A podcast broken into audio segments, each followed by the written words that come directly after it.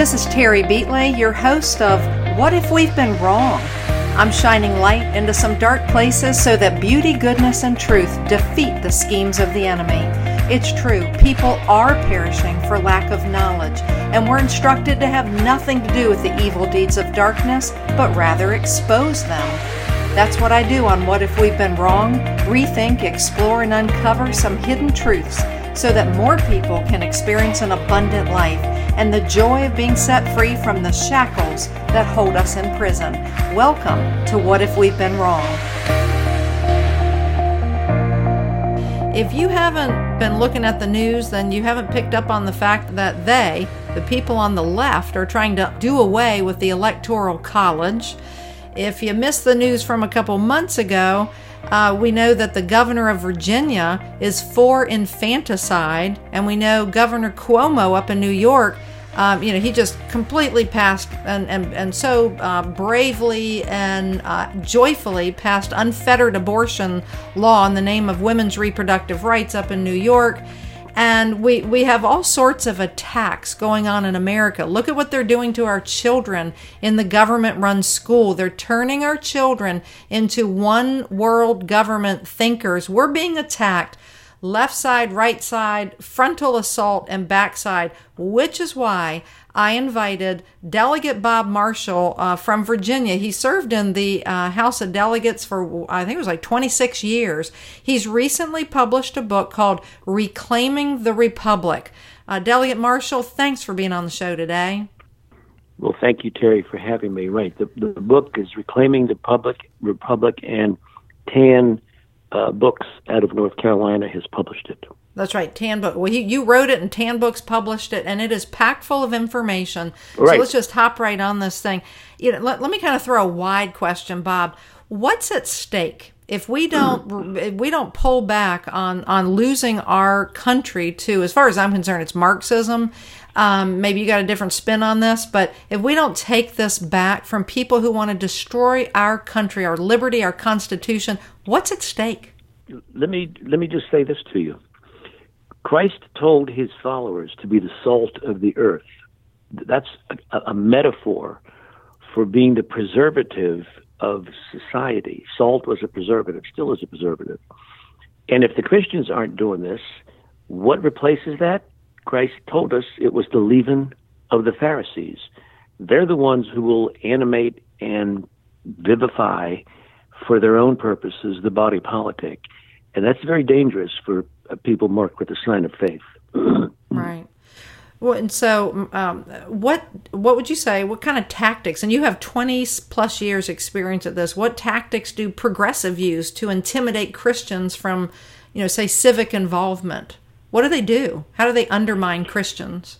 Well, they first of all claim that anybody who differs with them in the slightest is a bigot, a moral malefactor, a social outcast, someone who really doesn't deserve answers. So they they kind of vilify you. That's the that's the first thing. Mm-hmm. Secondly, is when they lose an election, they don't quit there.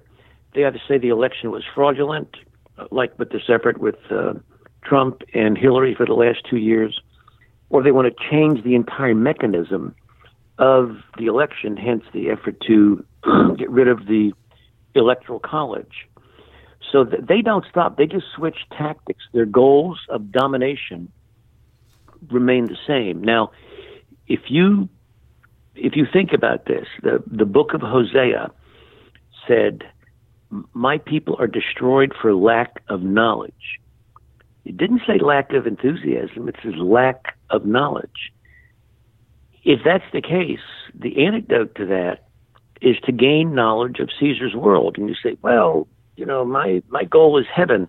That's correct, but you get there by what you do or don't do to your brother on this earth. And again, Christ told us to render to Caesar what is Caesar's and to God what is God's. What, what's the immediate implication of that? Any individual or group of individuals who seek total, absolute control over their fellow citizens is a dictator, is a totalitarian, they are violating that injunction, which basically states look, there's a proper role for Caesar on earth, and there's a proper role for God on earth. Right. And both claim allegiance, and, and, and both are, are valid authorities. But if Caesar wants everything, there is no rendering, you know, to, to the Lord. There's only rendering to Caesar. So Christians cannot be complacent with or, or collaborate with or facilitate the erection of a total state government. And I don't mean mm-hmm. just state, meaning like Virginia or you know Oregon or whatever. Meaning the civil order cannot belong totally to Caesar. And in salvation history, if you think about this at all, mm-hmm. the Lord used individuals who knew the, the kind of how the ropes work with the power of the government where they were living. For example, Joseph, the coat of many colors. He, he was sold into slavery by his brothers but he became the second in command in Egypt. Now, God, in effect, placed him in a position to save the chosen people from starvation. Why? Because he knew how Caesar's government worked. He operated. He was like, you know, just like I say, right after the Pharaoh, he was in charge. That was number one. Number two, Moses was raised in the courts of Pharaoh by Pharaoh's daughter. He knew how the Pharaoh's government work. He could talk to Pharaoh. He, he knew how to, you know, get into the uh, to the temple, to, into the, uh, you know, presence of of Pharaoh. And without that, how could the the request of the Lord have come to the ear of the head of the government? It wouldn't. You had to have somebody who knew how the government worked.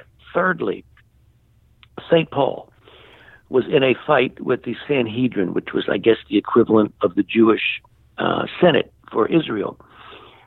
Paul wanted to preach Christ crucified. The Sanhedrin went to the Roman governor, Festus, and they wanted to, to have him turn Paul over to them because they wanted to put a gag rule on him and not allow Paul to preach Christ crucified.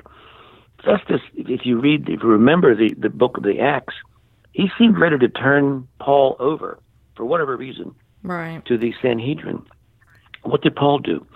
He said, "You you can't do that to me. Oh, why? Why can't it do to you? I'm the know, Roman governor here."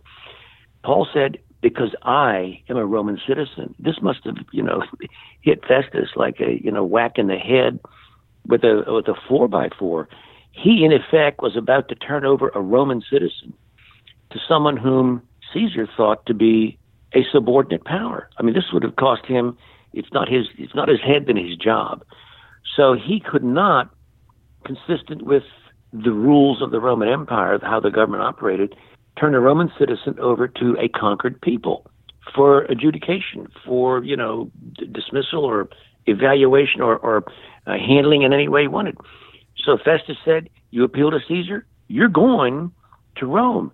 This was in a religious rights spe- free speech situation.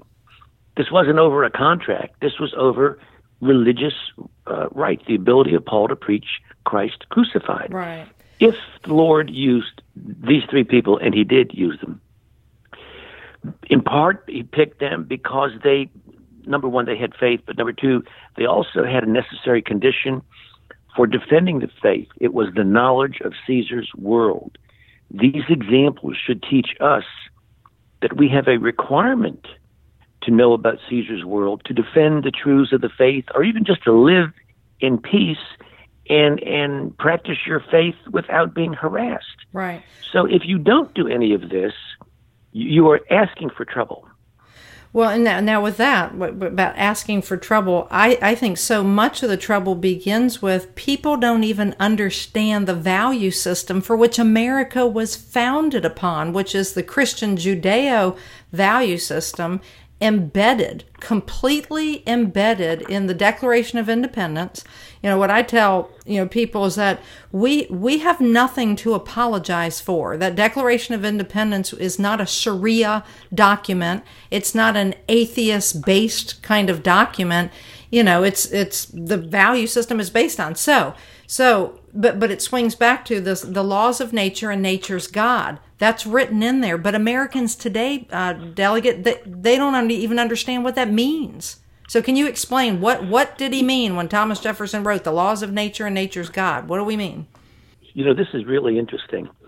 People often associate natural law only with um, Catholics or, or Roman Catholics.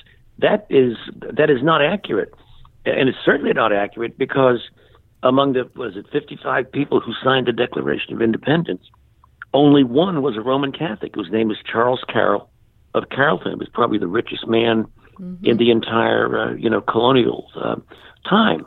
Mm-hmm. So natural law was the simple understanding of the rules of right and wrong writ in nature. Where you know Saint Paul refers to this that the that the pagans do by nature what you know some of you are being required to do by faith. So if they do by nature what you do by faith, there's a congruence here. Right. The fact is, stealing is wrong. Why? Because it wasn't your property. If it wasn't your property, how do you propose to dispose of it? So these laws are written in nature. It's the book of nature. And whether you're Muhammad, whether you're an atheist, all things fall down. They don't fall up. Mm-hmm. And thou shalt not kill applies across the board. So these things do not require faith. These moral precepts do not require faith. They're assisted by faith. They're refined by faith. Mm-hmm. They're implemented better if you do have the gift of faith, but they don't necessarily need faith for you to proceed that way. You, you need faith to be habitually virtuous. You don't need faith to be virtuous in one individual act. But we have totally forgotten that. Right. And when you veered so far from nature, you now have people, guys, who think they're women. I mean, you cannot change your DNA. That doesn't happen. Mm-hmm. It's a fantasy. But to see what that says, in nature, in the natural order, there are fixed rules. There are fixed, not just guidelines, there are fixed orders of being that you cannot transcend. Well, the transgender people, they claim they can do that. So there really aren't any laws of nature or nature's God. It's it's a whim. It's a God who was, you know, maybe absent-minded or, or whatever, but certainly there are no rules, permanent ones that everybody has to keep at all places at all times and at all nations. So you see when you got at least half of the Democratic Party thinking men can become women or vice versa, how far we have come. Right. So what I did in my book, the first chapter after the introduction is I discuss the laws of nature mm-hmm. and nature's God because that was the found that was the standard by which the founders of the country pointed to ask the world to judge them about their actions, the laws of nature and nature's God. Mm-hmm. All right, so let's well let's segue then over to well let's let's look at chapter one again, religious liberty. So what's the origin of the term religious liberty, and you know how it's affirmed in the First Amendment? How would you explain that one? Well, religare is a Latin word meaning to bind, and liberty is kind of part of what you are when you have free will. So the founders did not want to have a country where you were compelled to be a certain denomination. Mm-hmm. You were you were granted religious liberty. Now, this is interesting. At the national level, nobody could be required to belong to any particular denom- religious denomination because it says you can't require uh, anybody to to profess an oath you know, for a for a certain religion for federal office. At the state level, there were requirements that you belong to certain Christian sects, that you profess belief in the Trinity. But for the national government, there was no religious test that could be given to say, like, well, if you're a you know Episcopal, you can't you know do that in um, you know Rhode Island, or you can't be a congressman from Rhode Island. There was no religious test for office in the federal government, but we have seen religious tests being imposed by United States senators. First of all, in the instance of this uh, Amy Coney Barrett, who was a uh, law professor at Notre Dame and was appointed as a uh, an appellate court judge in one of the districts in the middle of the United States. Dianne Feinstein, when she was grilling uh, Ms. Barrett, said, you know, the the dogma comes through to you. And what she was going after her for was her position, obviously, on abortion. Mm-hmm. And then you had uh, this other judge. Uh, gosh, he was. I think he was for the D.C. Court of Appeals. I can't think of his name right now.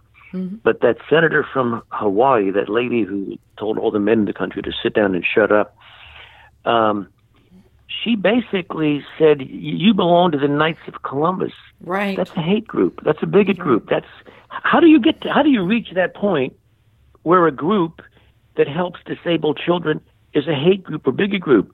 I think the hate may be more uh, endemic to the U- U.S. senator projecting her animosity onto this judge. So the the position of Christians in this society has taken about 15 steps back, and it's not necessarily because of the aggressiveness of the seculars. It's because of the pulling back of the Christians. You, you, you can't have this. For example, let me give you an example. I go on. Go well, on. You well, no, I just want to say. I don't think Christians know how to, well, for lack of a better word, argue. You know, the Christian apologetics. They don't know how. And then I think too, there's the, this fear element. They're afraid to. They're afraid they may offend somebody, and they don't understand that if we can't stand on our own Christian faith and be able to defend it, the enemy reigns. And that's, in my mind, that's what we're dealing with. I, I think it's more of a lack of confidence or ability because they haven't been trained properly.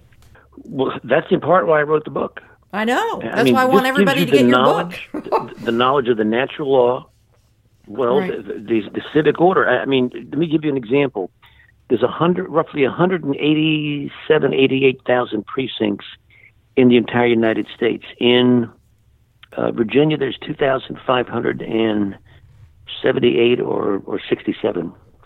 Anyway, how many of those precincts? A, a precinct is the smallest division of the body politic. It, It's a place right. where everybody goes to vote on a certain day of the year. It's it's it's bound by boundary lines. Uh, the characteristics of a precinct are that you have to have so many people to be able to get through the polling day within like thir- if in Virginia it's 13 hours. It goes from 6 a.m. to 7 uh, p.m. Other states it goes from 6 a.m. to, to 8 p.m. at night.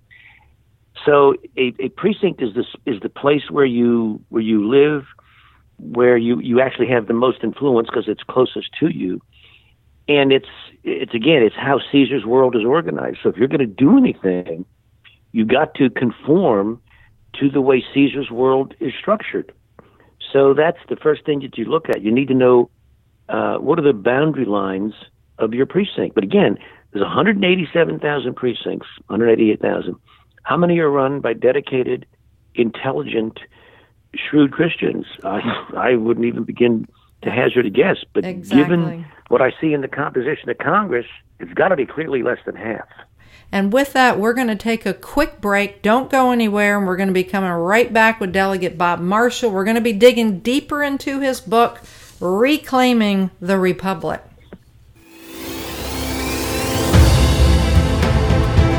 The goal is to deliver a message of truth, inspiration, and hope to the world, to unite people from all backgrounds and beliefs in an effort to advance humanity. News blogs, informative podcasts, and entertaining videos. It's AmericaOutloud.com, where the conversation never ends, with 24 7 streaming on our free apps on both Android and Apple. Welcome to the new era in communications, America Out Loud Talk Radio.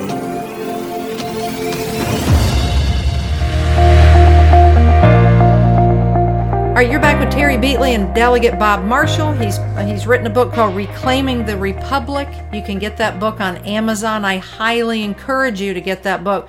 You probably won't find a better book. De- Delegate uh, Marshall, he knows how to write, and he writes well, and he writes so that everybody can understand uh, th- this kind of content. So, uh, Delegate, we're going to uh, shift over here talking about the rolling back rule by judges. That's chapter two in your book. Um, what did delegates in the uh, 1787 Philadelphia Con- Constitutional Convention think of the role of judges in the national government, especially regarding the establishment of public policy? What did they think? Absolutely zero. They should have no role in establishing policy. They were to implement the policy that the legislature uh, devised based on the representation to a uh, an electorate that largely held the natural law uh, ethic to be the you know kind of the uh, arbitration lines between people. So the the the courts were not supposed to devise on their own or, or fill in the cracks where they were they thought there was something missing in in the Constitution. For example, if if you look at Article uh, three of the uh, Constitution, you see that there's something called jurisdiction. Jurisdiction is the authority that a court has to hear a case and to render a decision, uh, you know, pro and con, and then it, you know, it, it gets appealed up. the U.S. Constitution is the supreme law of the land in the civil order, and the state judges and federal judges are all to be bound by that. Mm-hmm. But there is a provision in there where Congress can control the type of case that goes from the state Supreme Court to a federal court. Could, could they have they stopped Roe v. Wade? Abolish, could they have stopped Roe v. Wade from correct? Could they? Okay. yes, yes. I put in um, I, I, I put in my book an example. This is kind of later on, but I put in my book an example of a statute put introduced by a uh, congressman from Indiana named Hostettler, and this was like in the early 2000s it was floor managed by a, a congressman from Wisconsin named Sensenbrenner, who was chairman of the uh, Judiciary Committee. But anyway, Hostettler put this bill in, and it harkened back to a law that Bill Clinton, of all people, signed, which Congress passed, which was called the Defense of Marriage Act. And what that said was that, say, Virginia did not have to accept a law from Hawaii which said that two guys can get married. In other words, you're supposed to have reciprocity uh, between the states, except if Congress doesn't want it there.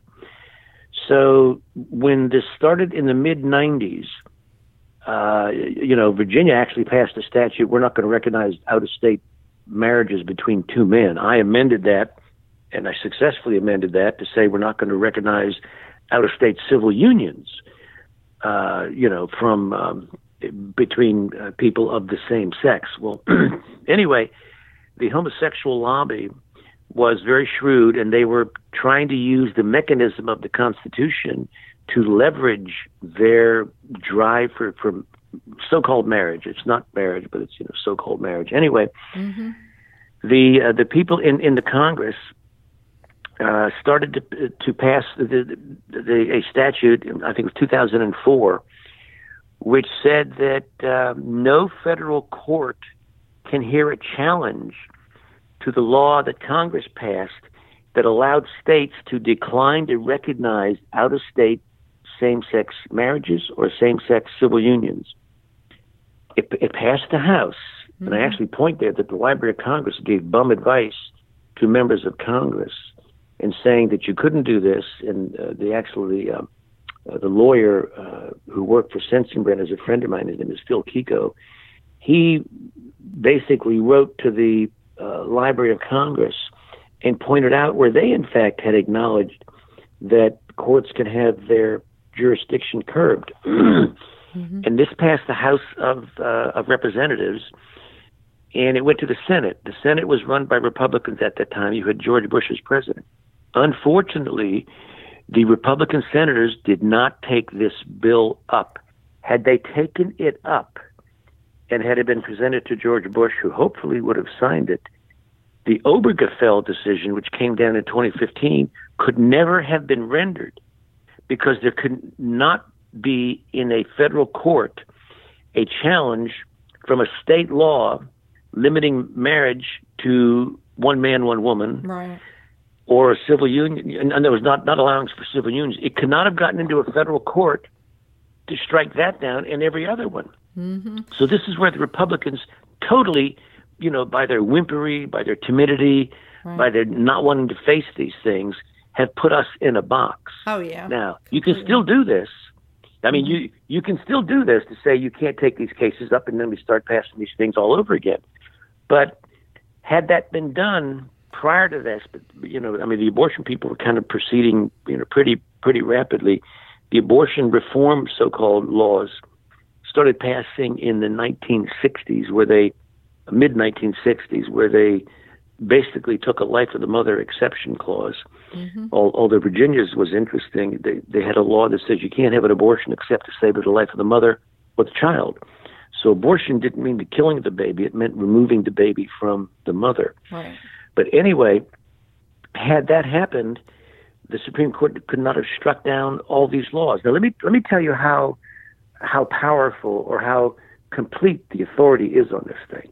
After the Civil War, the South was occupied by armies, and there were military, you know, governors running states basically. And there was a fight in Mississippi between an editor of a paper and the Union general down there. And the editor wanted to print certain things, I think critical of Lincoln, and the Union general said, No, you're not going to do it. So the editor went ahead to kind of push a test case. This um, test case went all the way up and was heard in the U.S. Supreme Court in the late 1960s. Um, I'm sorry, 1860s. And then the Supreme Court adjourned for summer recess, but they, but they heard they heard the arguments pro and con. The, the lawyers came there and you know made their points, and then they they left. In between the time when the court adjourned and the court reconvened, the radical Republicans in Congress passed a statute which said there was no jurisdiction to heal, hear appeals on cases like this. It passed, became law. So when the Supreme Court reconvened, you know, later, I, I guess in the fall, they were going to render a decision on this. The Justice, Chief Justice of the Supreme Court said, basically, uh, this was called ex parte McCardle, said, well, in the meantime, the, the ability of the court to hear this case has been removed from our ability, from our jurisdiction, so we can't hear any appeals like this. Case dismissed. And mind you, this is when this is having to do with a right under the First Amendment, and a, a newspaper editor wanting to print an editorial, and being run by a, a union uh, union general for you know uh, military government, and the Supreme Court, which was you know God knows it was, you know, the, the, the configuration of it. They said you can't hear, we can't render a decision because our jurisdiction is gone, which means that the Congress can yank the jurisdiction today if they wanted to to shove all these cases back into the states. Now, it, it doesn't well, end that, the abortion fight. Oh, go ahead. It doesn't end the abortion but it, fight. But oh. it, re, it it it it repositions it. It does re- revive, in effect, uh, the old statutes in a number of states which were never repealed. So if Roe is reversed, then uh, laws in a number of states go back automatically go back into effect. There's probably right. maybe 12 or 12 or 14. Right. The rest of the states would have to pass statutes uh, all over again. Okay. And there's no doubt in my mind that Planned Parenthood would try to invalidate those laws that are currently on the books, but never, but can't be enforced. Right. Well, you may have already answered the question then. So, does the Constitution give the Supreme Court a right to be the final arbiter and interpreter of the Constitution? Walk, just walk us through that in summation, not not lengthy, but just summation. The answer in one word is no. Now, who do I? I'm not citing Bob Marshall in that. I'm citing John Roberts, the John Roberts who was an assistant attorney general under Ronald Reagan in the Justice Department, mm-hmm. who now is the Chief Justice of the United States Supreme Court. All that's required for due process is that you have your case heard somewhere in some court. It doesn't doesn't say federal court. There's no due process right to have a case heard in the U.S. Supreme Court. Mm-hmm. There's only a, a, a due process right that you have it heard somewhere. But it doesn't have to be heard in the U.S. Supreme Court. Moreover, all presidents take an oath to uphold and defend the Constitution. All members of Congress take an oath to uphold and defend the Constitution. All state legislators take oaths to uphold and defend the Constitution. When you go into the military, you take an oath to uphold and defend the Constitution. The Supreme Court does not have the exclusive right to be the final arbiter. Mm-hmm. But they are the final arbiter if Congress doesn't take the jurisdiction away. This is where you need to get into a fight on this thing. Now, I well, what, know, what, maybe what, arcane knowledge. It shouldn't be. Yep. Yeah, well, what about what about tolerance? We keep hearing this word. We have to be tolerant. Tolerant. Does the Constitution say anything about our, that we have to be tolerant? Actually, the only the uh, Declaration of Independence says that you know mankind are more disposed to endure certain ills, uh, you know, when they can be tolerated. But there, there becomes a point where you can't do it. Toleration is a term from physics where it applies to movement be, beyond one side of a mean or the other. In other words, a steel beam or a wooden beam has certain flexibility in it. Not a lot, but there's some there. The beam can operate as a support for a bridge as long as you don't exceed the tolerance. When you exceed the tolerance, mm-hmm. the beam breaks, the bridge falls down. Right. Tolerance implies necessarily a standard from which you can only slightly deviate and still keep the entire structure working. Tolerate doesn't mean anything goes. The other side uses that. Well, uh, you have to tolerate, uh, you know, these kinds of behaviors. No, no, you don't. Right. Uh, you know, you you hate the sin, love the sinner, but you don't have to tolerate right. any kind of behavior I mean, no civil government could operate that way. I think it'd be a good spot to, to just have you explain, just in case someone's listening this and they, they've been maybe confused about why we as Christians fight so hard to preserve God ordained marriage. Explain the why behind it, delegate. I, I can't think of anyone who's probably more articulate about this. What you know, what happens well, we've already done it. I mean, it's already been at least temporarily destroyed. But but why defend it? Why why not just embrace two men, two women, go get married? What happens to a culture? First of all, in the order of nature, a child is not possible from whatever union can be, you know, contrived between two people of the same sex. It does. It, It's physiologically impossible. Mm-hmm. Can't happen the the order of nature requires a man and a woman, and the dependency of the child requires a union to between the parents to protect the interest of that child. It's not one that can be satisfied, you know, just with you know sexual relations up front, because the human being takes a long time to mature. That necessit- necessitates a a bond between the mother and the father that is not breakable. So when you pretend that two men can get married, it's interesting. When you look at the Obergefell decision, there's no definition of marriage. Right. They just say two two men can do it, alt or two women, whatever. Alternately, they talk about you know entering into this, but they don't limit it to two people. So you, all you have to do is look at the Obergefell decision and say three people can constitute a marriage. God knows what that would you know be, but um, that is another. It's because the basis of society depends upon the protection of human life, the preservation of of nascent human life, the training of young human life requires these things for the benefit of the individual and the benefit of the parents and the in, the third benefit is all of society. You can't have something called marriage that's between a man and a man. I mean, you could have friendships, but you don't have any carnal relationships that constitute marriage between persons of the same sex. Mm-hmm. So that that's why another it, it is the origin of all uh, the rights because it's the origin of the individual human in the created order that must be preserved, that must be defended. It must be reflected in the civil laws. And when you don't have that, you have uh, what you have now is you now have the claim uh, that uh, homosexuals have a right to in vitro uh, fertilization. They rent women. Uh, they have uh, insemination via very, you know, odd practices, the woman, in effect, becomes a temporary concubine. She enters into a contract to, you know, carry the baby, and then under contract, she turns the baby over. Well, if you stop for a second, you don't pretend you're a Christian or anything like that at all. To have a contract for a human being and turning them over. Right. Where did we have that in American history before? Right. Oh yeah. Slavery. Slavery. Yeah. You had a contract. You had a contract. Hey, I have a contract. You know, um, this woman, I'm, I'm impregnating her.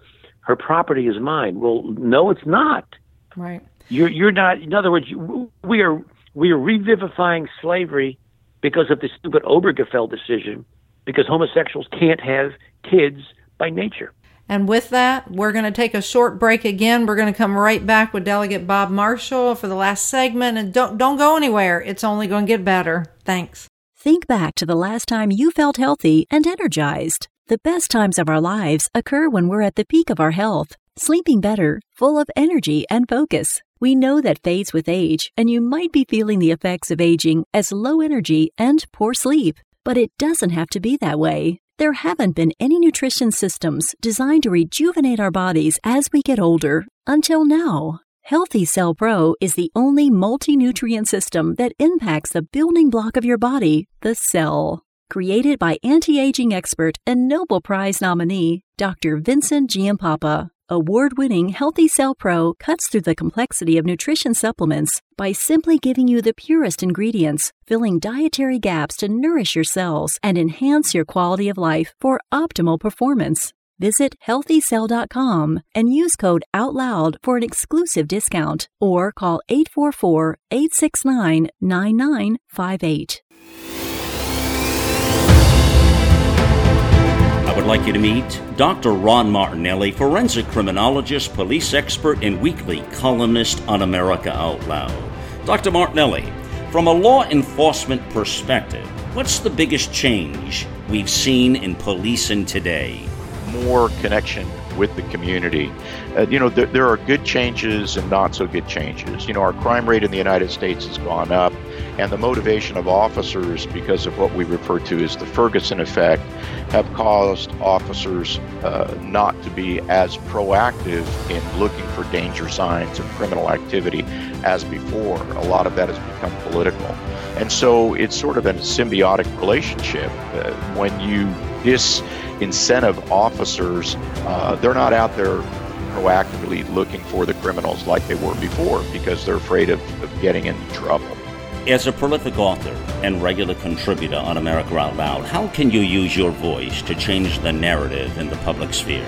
Well, you know, I always say that the truth will set you free, and without truth, there is no justice. And uh, we need to have a, a unified response. That's the only way that we're going to keep all of us safe out there. Well, we're excited you're here, and we hope you'll share with your friends, family, and associates. You can get our apps on Android or Apple. We stream 24 7. Welcome to the new era in communications America Out Loud Talk Radio.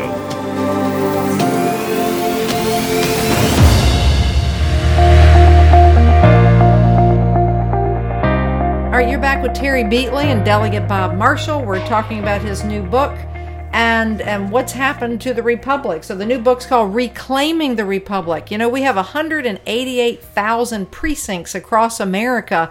How many of those precincts are managed by Christians?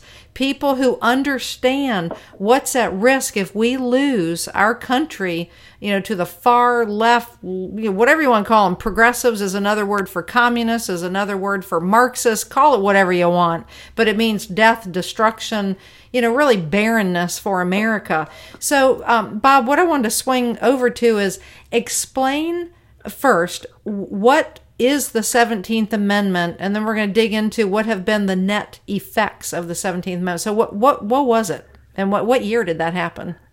Okay, well, this was like about 1917, Was it 19 Okay. 16, mm-hmm. something like that. Early I didn't write about the 17th Amendment, but I but I know about it and I know why we have it.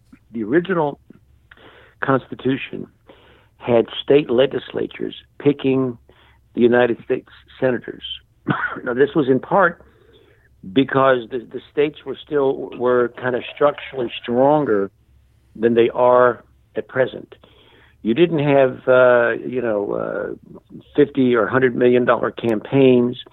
You didn't have people from across the country spending campaign money. You know, from people from a business in California spending money in a uh, an election race in New York or or Maine or New Hampshire Right.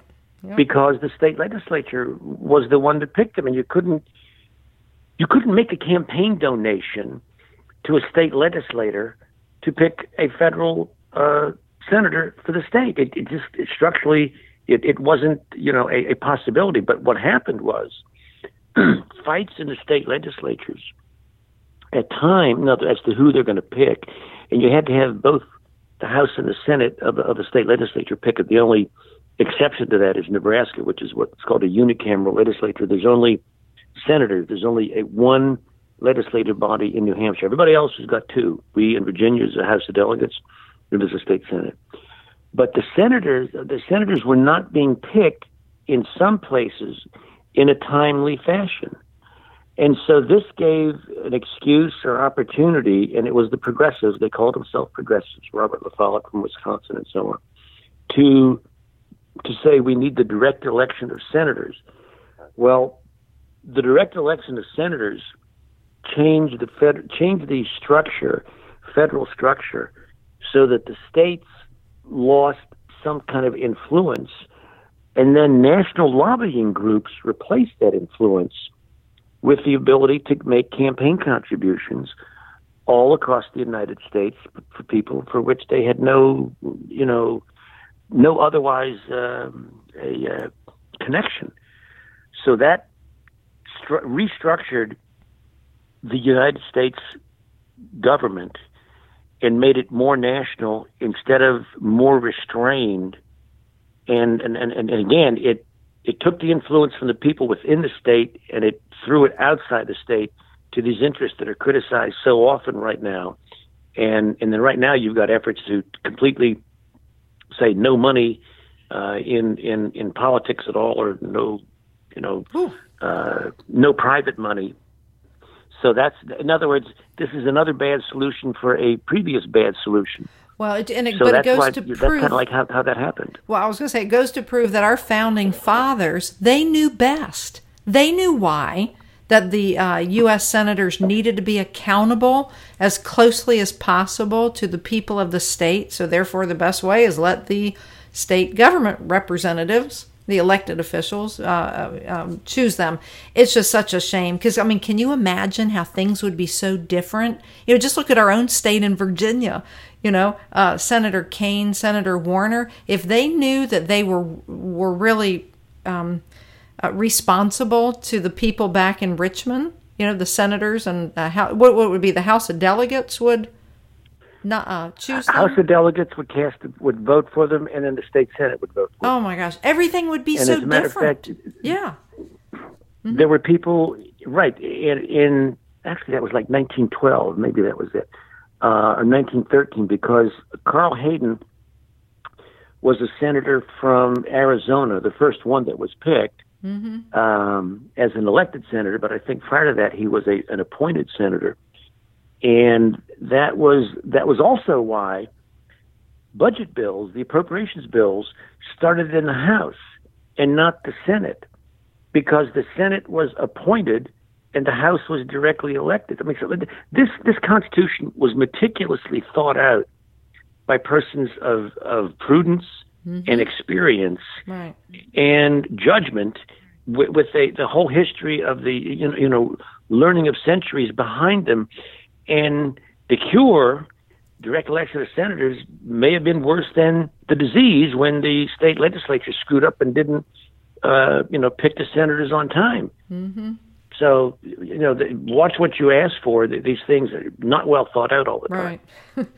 okay, well, one of the points you make in your book is how every American needs to understand how things work in order to work effectively for change. Basically, it's Civics 101. Americans need to understand how government, how it's supposed to work. So here's my question. What levels of government do you think can a citizen, you know, influence? Where where can they be most effective? Where do, what do you think? I mean, this and, and for anybody new Most- listening, the most, I was just going to say, Delegate Marshall was was a delegate for 26 years, so he knows he knows where people can be most effective. So, what do you what do you think there? You can affect the foreign policy of the United States from your living room. How do you do that? You run a precinct. You run a precinct and get people elected to reflect the values of natural law in their public policy decisions. Let me give you kind of an example here. From the precinct, you pick a member of the school board. You pick a member of the supervisors or the city council. You pick your state delegate. You pick your state senator. You pick the U.S. congressman. You pick your U.S. senator. You pick the president of the United States. There's 100 and roughly almost 88,000 of these precincts or the these divisions of the entire United States into this many precincts. These precincts are the, the bedrock, the ground from which all authority springs. If you start there, you can have an effect in you know the, middle of Africa, uh, on the other side of the uh, you know Ganges River. All these things start in your neighborhood. You, you may not think about it, but that's what it does because every level of government is elected from there. Now, let me give you an example why things can be manipulated. So if you don't know something, you can be easily manipulated. And that's why I find it completely disingenuous for Nancy Pelosi to say we need to have 16 year olds be given the vote. Yeah. Yeah. A, a, Woodrow Wilson poll of 1,000 American citizens, about I guess about two months ago, found that only 19% of those 45 or under would pass the citizenship naturalization test. Really? Well, if this is like this is less than one in five wow. of American citizens 45 and under. Didn't these people go to the you know the best colleges and have more opportunities for learning? What happened to it? Right. Did it never get pounded into their head, or it slipped out once they were you know leaving school? The only way back is for pe- people who have these these Christian values to understand the natural law, because you're dealing with people, some of whom have faith, some of whom don't have faith. But everybody is subject to the laws of gravity. Everybody is subject to the natural moral order because you're a human being.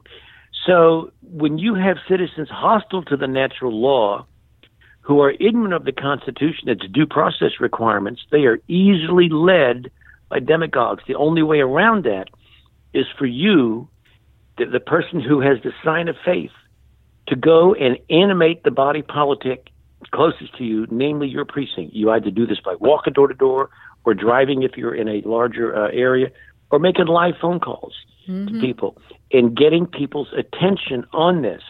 You create the community. And the other side's doing this very well. I mean, in, in my own race in 2017, my opponent would get like more than 100 people a weekend walking. I couldn't do that in part because too many people thought there's no way that a guy who thinks he's a woman can win. I knew there was a way for, to have it happen because uh, Barack Obama won my district twice before that.